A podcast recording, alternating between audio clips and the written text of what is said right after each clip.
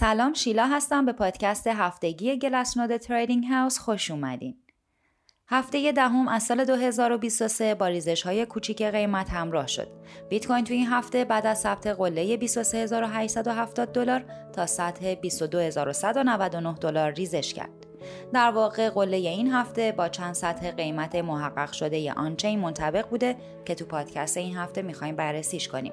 البته در کنار اون وضعیت نهنگ های فعال از سال 2018 اندیکاتورهای مرتبط با ورود سرمایه، نقل و انتقالات حجم کوین و ثبت سود رو هم تحلیل می‌کنیم. تا حالا فهمیدیم که علاوه بر سطوح مقاومت و حمایت تکنیکالی اندیکاتورهای آنچین هم می‌تونن تا حد زیادی روی رفتار قیمت بیت کوین تاثیر بذارن. میانگین قیمت خرید یکی از این اندیکاتورهاست که البته خودش به سه گروه تقسیم میشه. قیمت محقق شده موجودی جوون که حالا روی سطح 21 هزار دلار قرار گرفته قیمت محقق شده بازار که روی 19800 دلار قرار گرفته و قیمت محقق شده موجودی قدیمی که تو سطح 23500 دلار یه مقاومت مهم تو رفتار قیمت هفته گذشته بود. البته میانگین قیمت خرید رو میشه علاوه بر زمان بر اساس حجم ولت ها هم تفکیک کرد. یکی از مهمترین گروه ها بر این اساس نهنگ های ثروتمند هستند که بیش از هزار کوین در اختیار دارند. وقتی میانگین قیمت خرید نهنگ هایی که از سال 2018 فعال بودن رو بررسی می‌کنیم می‌بینیم که با قرار گرفتن روی سطح 23800 دلار به همراه قیمت محقق شده موجودی قدیمی به عنوان مقاومت عمل کرده.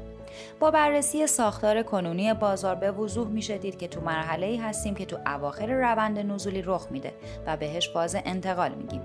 یکی از ابزارهای بررسی این وضعیت شاخص سود و ضرر محقق نشده است. این شاخص حالا به بالای سطح یک رسیده. این یعنی میانگین هولدرها تو سود محقق نشده هستند که بزرگی مجموع اون به اندازه 15 درصد کل مارکت کپ بیت کوینه. البته اگه کوین هایی که تو 7 سال اخیر جابجا نشده رو کم کنیم تا کوین های گم شده تو بازار رو جدا کرده باشیم می‌بینیم که این شاخص تقریبا تو حالت بریکیون قرار گرفته و هنوز تو محدوده روند نزولیه.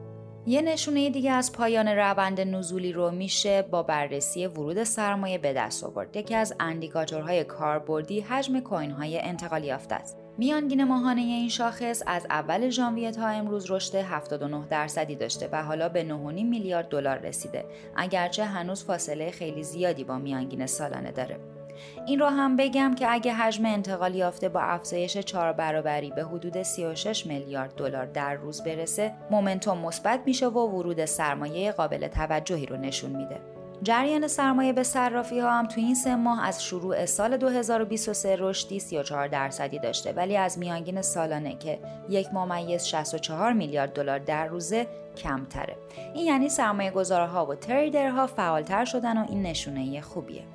حالا وقتش رسیده که نگاهی به وضعیت سوداوری کوین ها بندازیم.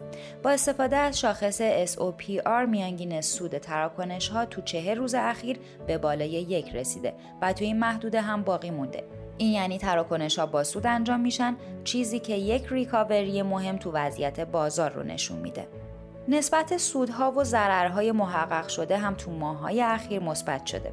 نکته جالب توجه اینه که شاخص تو سطح دو یه مقاومت داره، چیزی که یکی از دلایل برگشت قیمت تو هفته های اخیر محسوب میشه. این شاخص اگه بتونه مقاومت سطح دو رو رد کنه میشه به عنوان یه علامت مثبت و بولیش در نظر گرفت. تو جهش اخیر بازار سهم موجودی در اختیار هولدرهای جدید از 2.5 درصد به بیشتر از 15 درصد رسیده.